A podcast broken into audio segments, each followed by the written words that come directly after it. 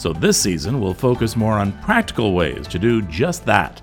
This episode is brought to you, by the way, by City Parent, Canada's largest award winning free regional parent magazine, serving families for 35 years.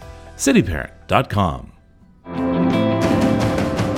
Just a few days ago, UNICEF, the United Nations Children Agency, issued an alert. Usually, when we hear from UNICEF, it's about the world's most disadvantaged kids, often in third world nations.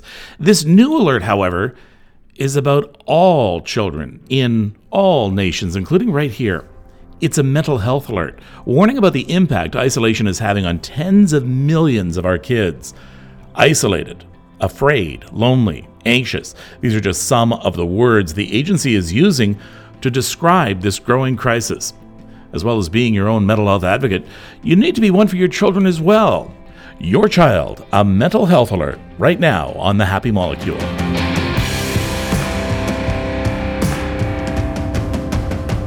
Later, I introduce you to the author of Mindful Me Goes to Sleep, a new interactive children's bedtime book that introduces your child to being in the moment, being mindful.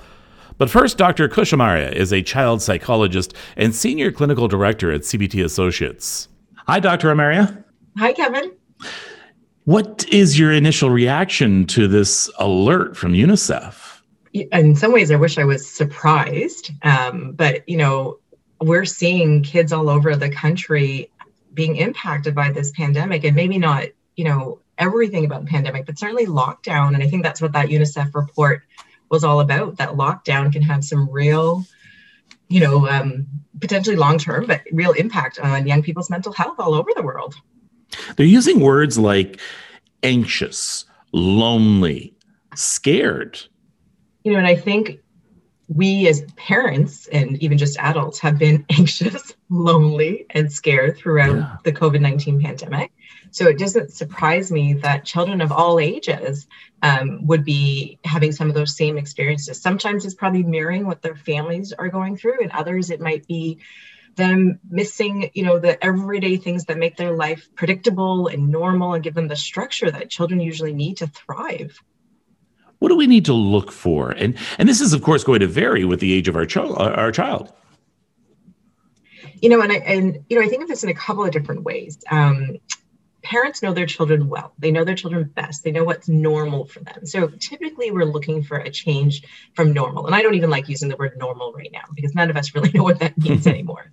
Um, but we're looking for changes from, you know, doing things they usually enjoy, it, you know, we might see some, let's talk about actually the really overt things we see. So we see kids who are tantrum, tantruming more, they're more restless, they're, um, you know, they're less motivated to do the things they usually like to do or find pleasure in. Um, they can't tolerate stresses or disappointment as easily. Um, so sometimes we see these very overt signs when kids are struggling, and other times we see things that are a bit more subtle. So it could be that withdrawal from regular activities. It could be a sense of listlessness and um, you know a sense of just not being excited about anything kind of losing their hope or optimism if there was anything remaining right now. And no matter how much you can throw your kid outside they're not getting as much exercise as they did pre-lockdown. And that exercise that running around is really important for a child in their development Absolutely. And, and it is that physical element. You know, obviously speaking as a psychologist, we know that exercise is so connected our, um, to our mental health, right? Um, and that applies to children as well. But exercise comes with other things. You know, being outdoors often is less structured activity. There's no screens.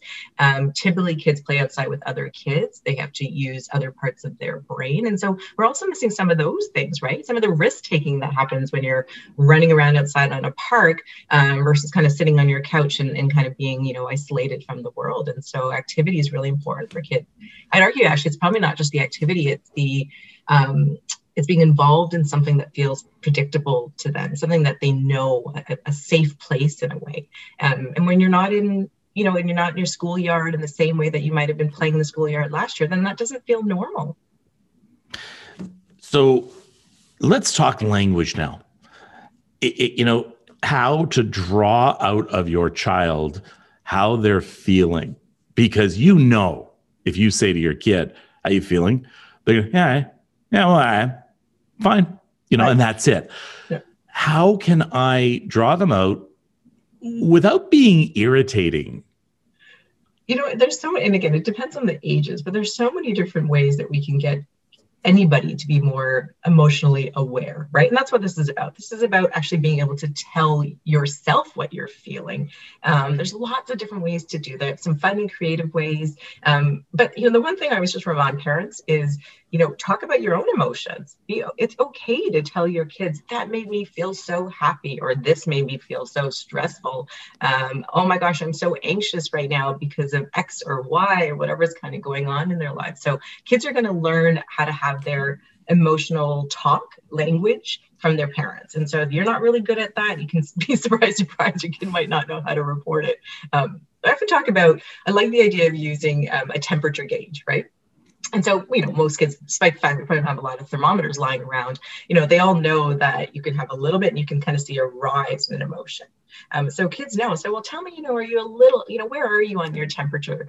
Um, well, if, especially if you're angry, for example, you know, I'm just down here. I'm just a little angry. Okay. Well, what does it look like when that that red line starts to creep up? What would I see if the temperature uh, thermometer was full right to the top? And, and you know, kids can talk about that. And you can do it at a time where um, you're getting them to kind of play out their emotions as well. So, so that when it comes time to say, hey, I need to check in. How are you doing? Mm, I'm a seven on my scale, mommy. um, we talked a few months ago, and I loved another idea you had, and that had to do with comparing what mood you were in and what was inside your head with the weather. Absolutely. Yeah, little kids really get that, right? They understand the differences between whether a stormy, cloudy, dark day versus a beachy, sunny, you know, like this, it's hot and kind of, you know, nice out there. And so you can use lots of different analogies. You just really have to pick what works for you and your family um, to be able to practice that. And so that that if you practice that and you learn that kind of lingo to use with each other, then you can use that as your actual check-in with your kids. Say, yeah, you know, you're kind of looking like a stormy day right now, my darling. Um, do you need to go do something to kind of calm yourself down to be more like a super summer, uh, uh, you know, sunny, nice summer day? Um, and hopefully, kids will get that right, and they'll be able to use that without feeling threatened. Um, Okay, we're going to talk in a few minutes about um, uh, the dreaded teen years and trying to get them to talk. But I want to continue with younger kids for a little bit. Um, how do you get across to a, a, younger child the concept of anxiety, the concept of mm. stress, and the concept of depression? How do you how do you get that across? Yeah, you know, there's it, there isn't one way to do it, but I think the important piece when you're talking to young kids about something like anxiety is most children they know how to label their emotions or they know how to label emotions in others. They might, you know, we read books and say, oh, look, Caillou looks really scared to go on the airplane for the first time. Hmm, what does it mean to be scared? And you can connect that feeling to their what they think Caillou might be thinking, for example. Or what do you see in his body um, that suggests that he's scared? Oh, looks like he's shaking, looks like he's hiding his face. Um, and so, you know, it's really nice to be able to do that with other things that we see in our lives, whether it's cartoons and books or each other. And when we're teaching our children about emotional awareness, and we can talk about anxiety, kids have heard, all kids I know right now have heard these words depression and sad. Sometimes they don't understand what it really means, um, but we can talk to them about it. What does it mean if somebody was really down and sad? What are the different things that could cause that?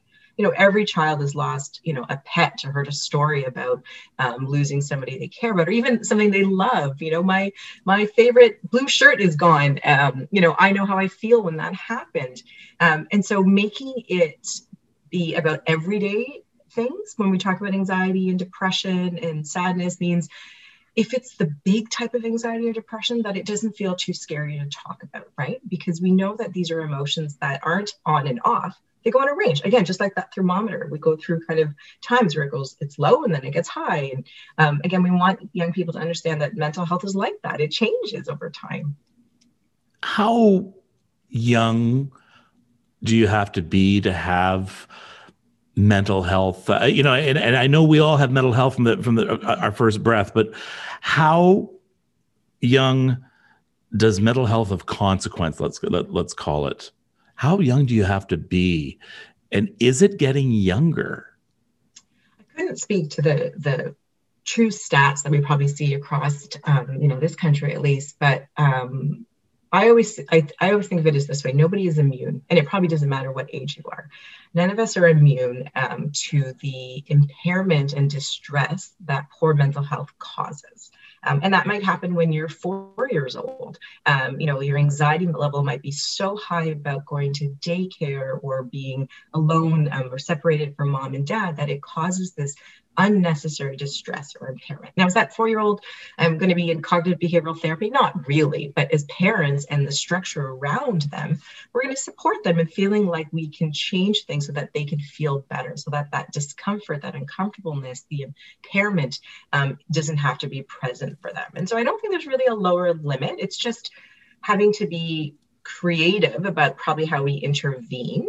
Um, and we probably might not we might not label it in the same way. And I don't think there's always value in labeling it as a mental health condition versus here's a child whose environment and them clash.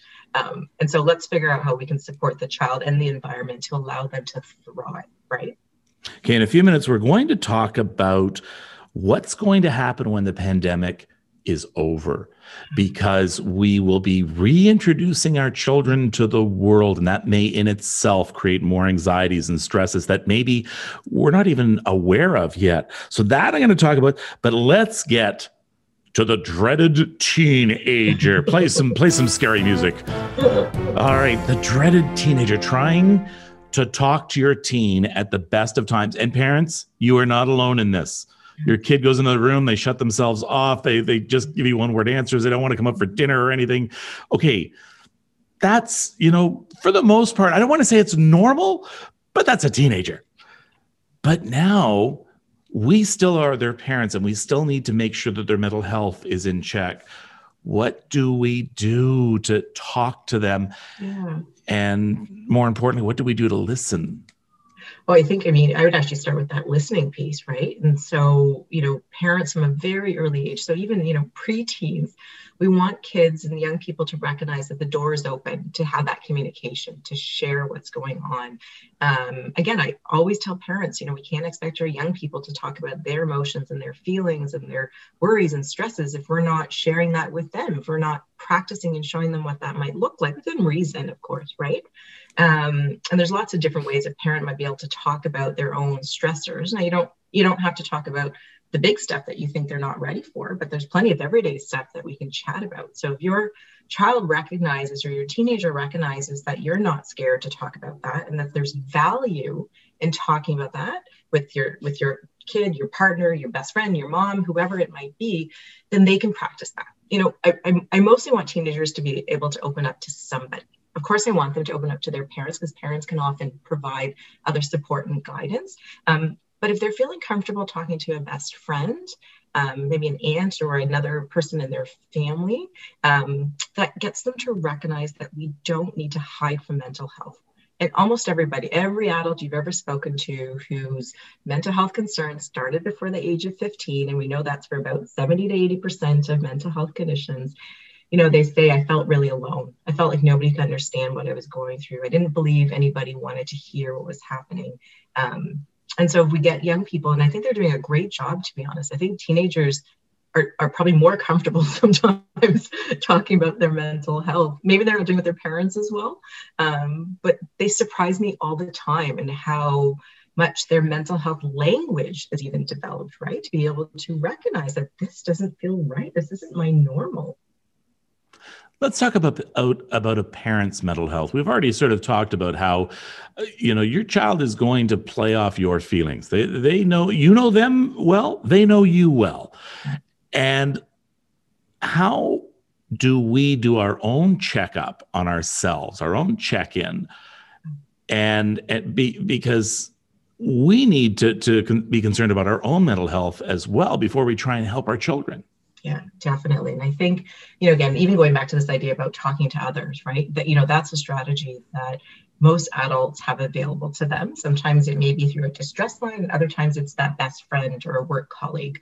Um, but we have to be able to talk to others about what's going on and even actually talking to yourself self a little bit. And what I mean by that is you're like paying attention to your own self talk. Um, you know, what does it sound like in your head? Is it doom and gloom and despair and not having any hope?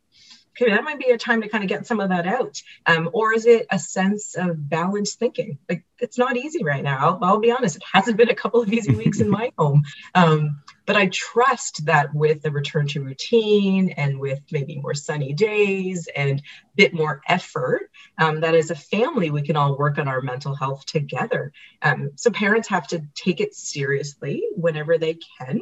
Um, and and it's okay to put yourself first because um, then only then can you do the best for your kids. And we all know we know that but you know we don't always do that. We don't act in that way. We feel guilty sometimes about prioritizing our own needs as adults and parents um, over those of others. But when you you know you'd give any friend um, that advice to say no no no it looks like you really need a break or you really need to take some time to take care of yourself um, then and only then can you really be there for your kids yeah, uh, please, if you're traveling with a child, make sure you put your mask on first before putting their mask on. And, and that does seem counterintuitive to a parent, but it makes sense. So much sense, right? And it absolutely applies right now when it comes to taking care of all the uncertainty and all the challenges we're all faced with right now. Um, and it doesn't mean it's not about being selfish. And I, you know, I hear that from families, right? Um, it's actually about being, you know, making a good investment you know your children's mental health will be strongly impacted by your own mental health as a parent. So i think of it as an investment. Sometimes it's easier to invest in yourself in that moment than it is to try and intervene with your child. You'll still be there for your child whether they're six or 16 um, but you're doing it from multiple avenues because there's no one way to take care of mental health and we know that right? One day this is going to be over. One day we are going to get back on buses without masks. One day we are going to go back to school. One day we are going to be back out in the world after having spent so much time indoors and inside. Are we maybe looking at another crisis down the road of sort of mm. reintroducing ourselves to the world and the anxieties and stresses that could bring?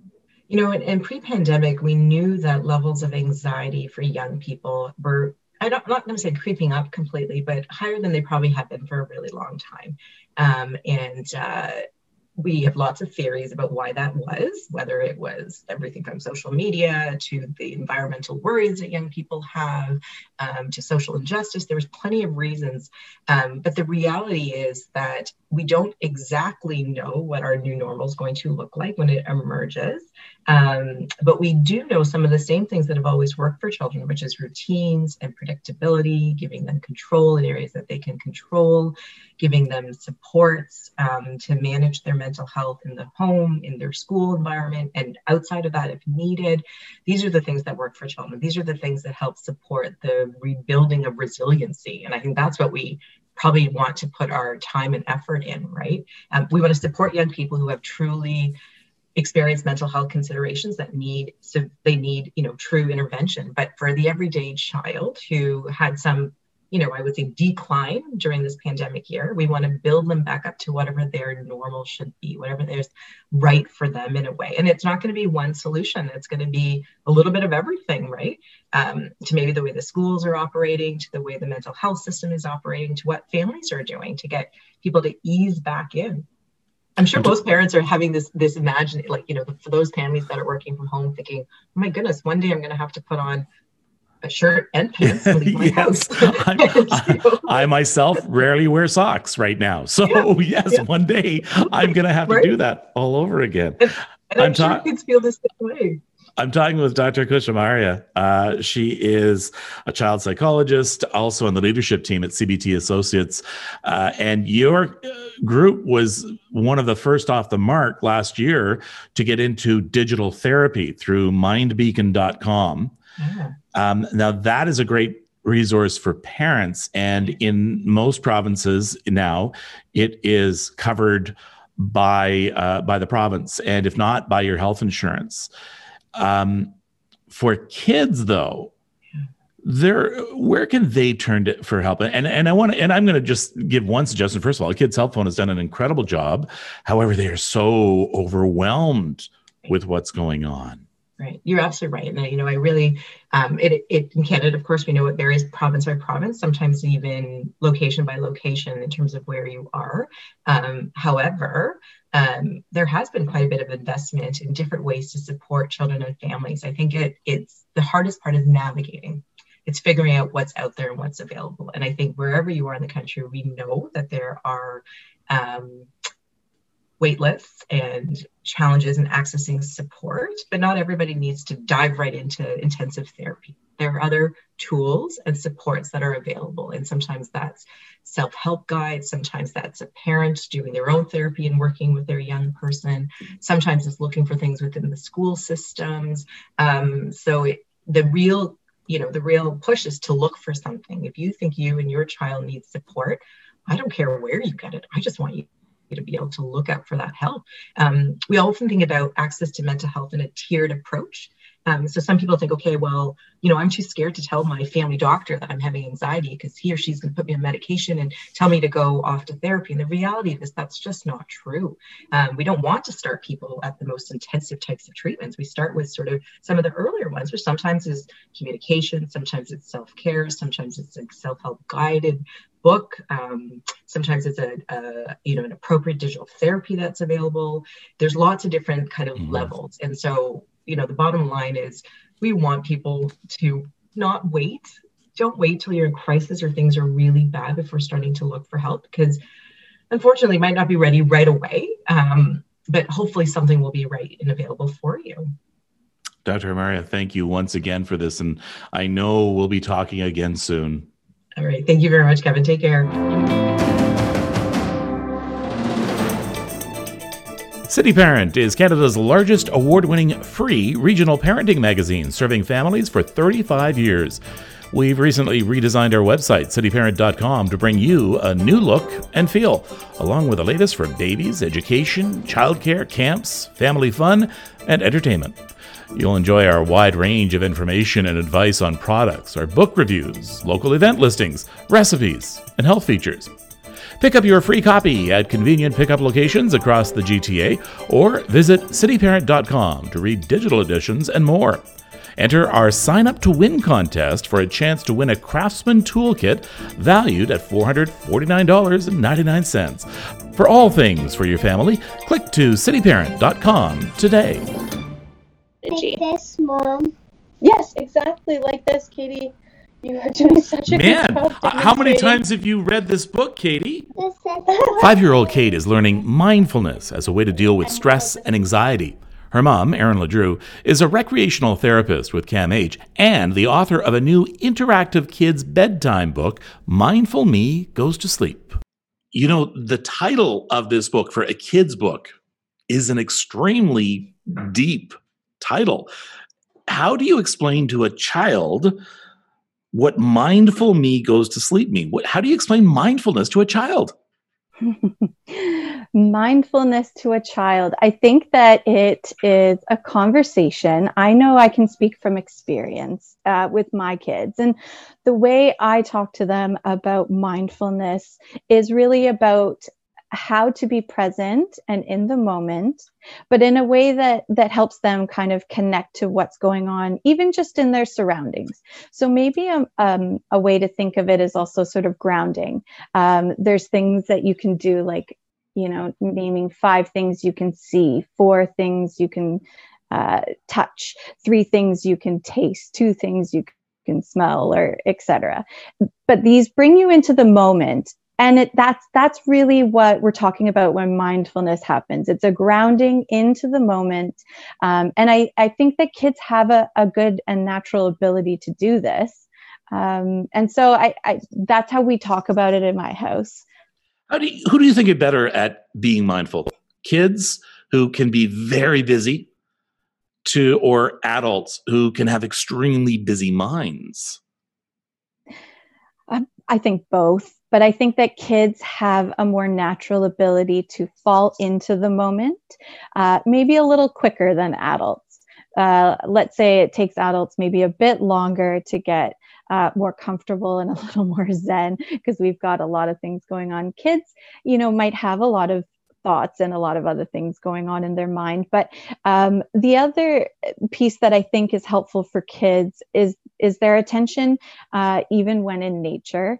I I often find, and my kids are much quicker at pointing out you know a bird or a squirrel uh, because they are that much more aware of their surroundings and present in the moment um, yeah and i think that that's that's part of uh, you know for kids that ease of of going back into the moment i think what's so wonderful about this book as well is that like many other children's books you know adults can learn a lot from them I mean, we talk about Dr. Seuss and all the places you will you will go and the places you will see, et cetera, et cetera.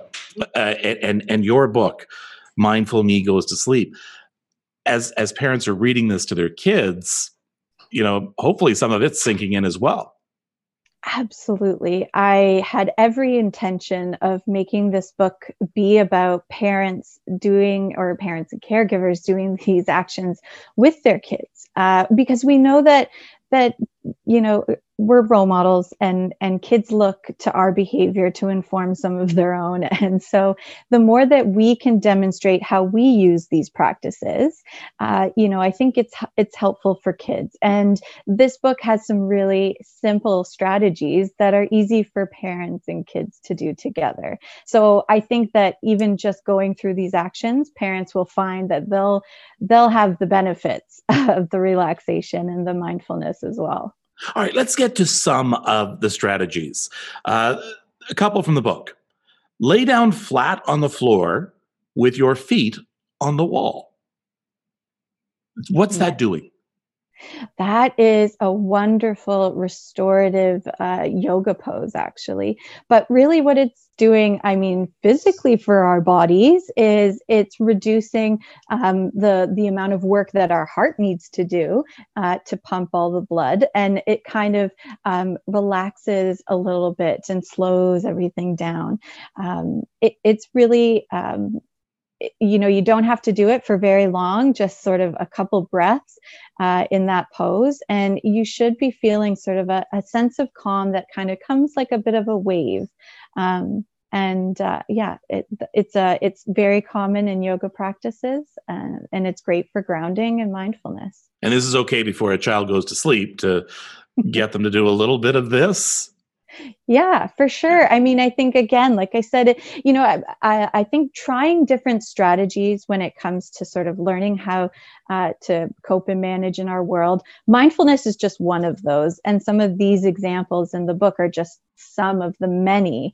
Uh, but if you don't try them, you also won't know how you respond to them or whether they work or don't work. I think that I think that's the uh, that's the value too of trying different things. Um, and so I don't know for for some kids, uh, I think that you know trying some of these actions might might have a benefit to their sleep too and you wouldn't know if you don't try move your hands to your cheeks to slow down your thoughts move your hands to your cheeks to slow down your thoughts.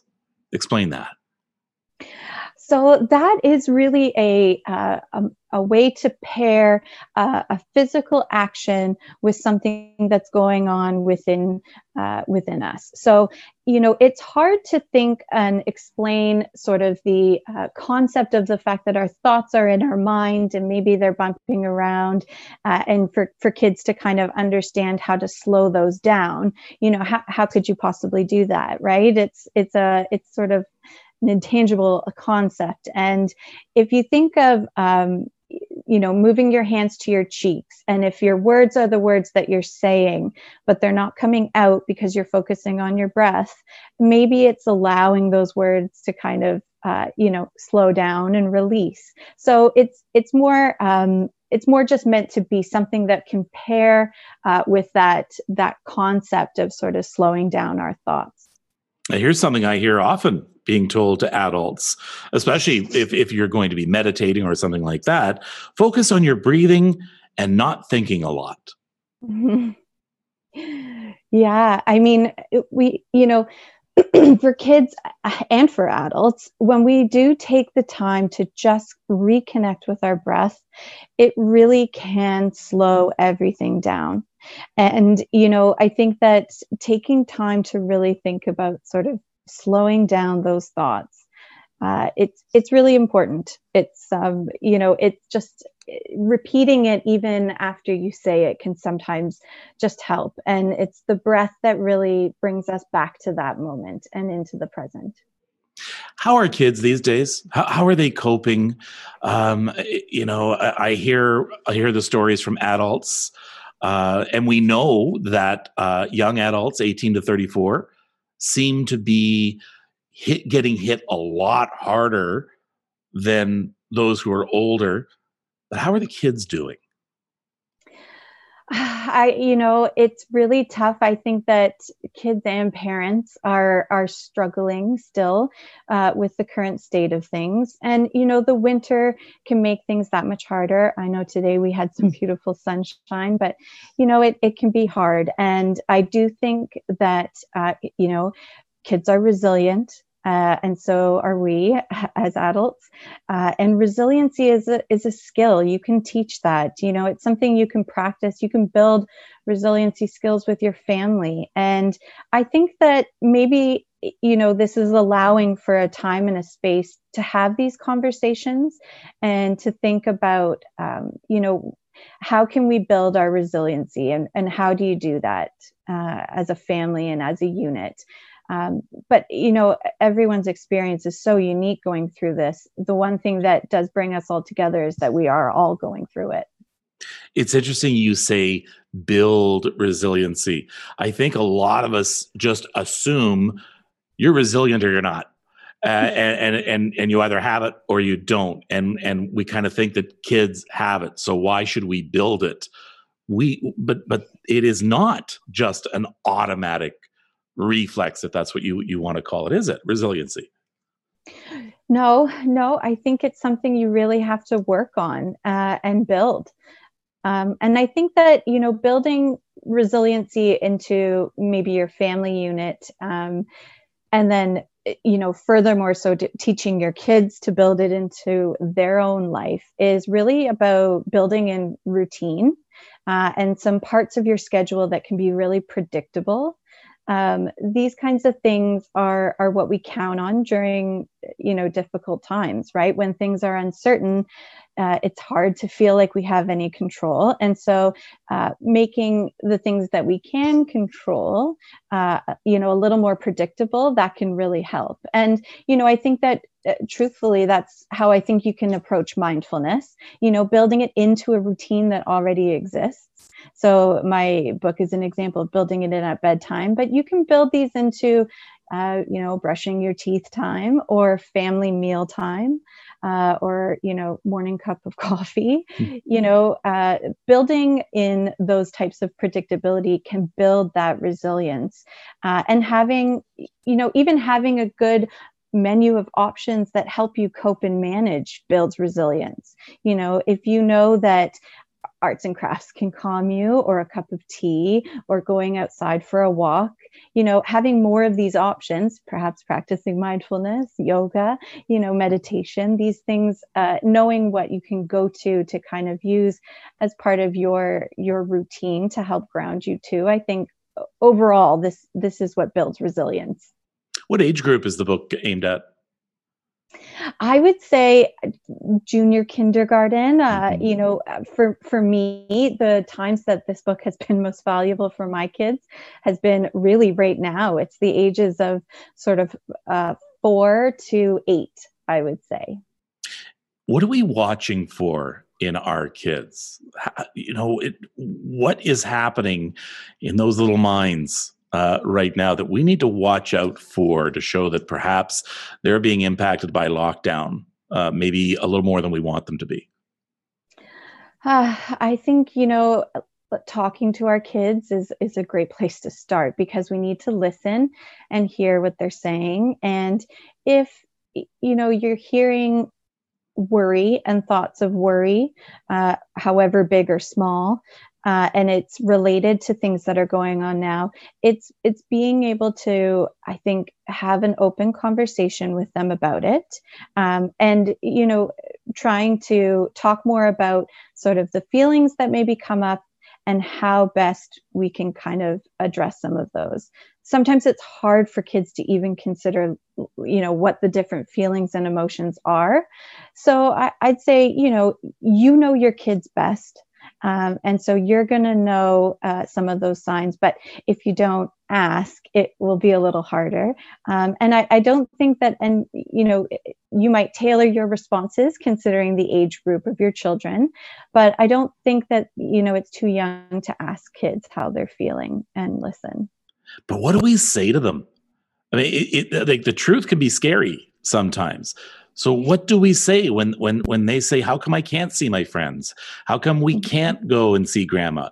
Uh, when is it going to be over? Are we going mm-hmm. to be okay?" Like those yeah. are questions even adults are asking right now, and having a hard time finding the answer for. Oh, I know it's it's a very tough time. And I think that we all have to hold on to our own pieces of hope um, and look to the positives. You know, in the early days of the pandemic, I remember a lot of people reminding um, everyone, really, you know, these were uh, maybe comments more on Twitter, to look for the helpers you know, it's mm. the same situation we think of whenever there are really, really bad things that happen, there are always helpers. And Mr. So Rogers, Fred Rogers' mother, yes, apparently, right, is, is, right. is, who said that to him, saying in time in in, in times of uh, you know disaster and uh, look for the helpers. Yeah. And uh, so we can do that for a while. The problem is a lot of our coping mechanisms it's like we keep going to that that same well over and over it's how do you keep yourself fresh mm-hmm, mm-hmm. well and i think it's about doing the things that refuel and recharge your heart um, you know that's that's where i i started the book off with the you know you've had a long day and you need to recharge your heart i think mindfulness is a way to recharge your heart uh, i mean it works for me and it works for our family I know it can work for others. And I think that, you know, it's, it's about finding the right things that work for you to recharge your heart or recharge your, um, you know, your, your tank, uh, wherever you're running from. and this is important, right? Because, because so so many times, and I'm sure you you you see this uh, when when you talk to to patients, and that is something happened as a child that was sort of discounted or let go and they they never really processed or developed i mean i know in my own personal case my depression there's a lot of it tied to things that happened as a child that never got dealt with. So this is an important thing that we're doing for our kids. Absolutely. And every family is different and you know it, they will experience um, mental health concerns differently but we do know it's you know one in five canadians at some point in their life uh, you know will struggle. And uh, so it's it's different how people will want to deal with it and address it. Um, but i do think that um, it's it's important to know what your options are. And i think right now it's really nice to see that there's many more conversations about how people are learning to navigate that recovery journey. Uh, you know more and more uh, youth i feel like are starting to share their perspectives and and some of how they're getting through things.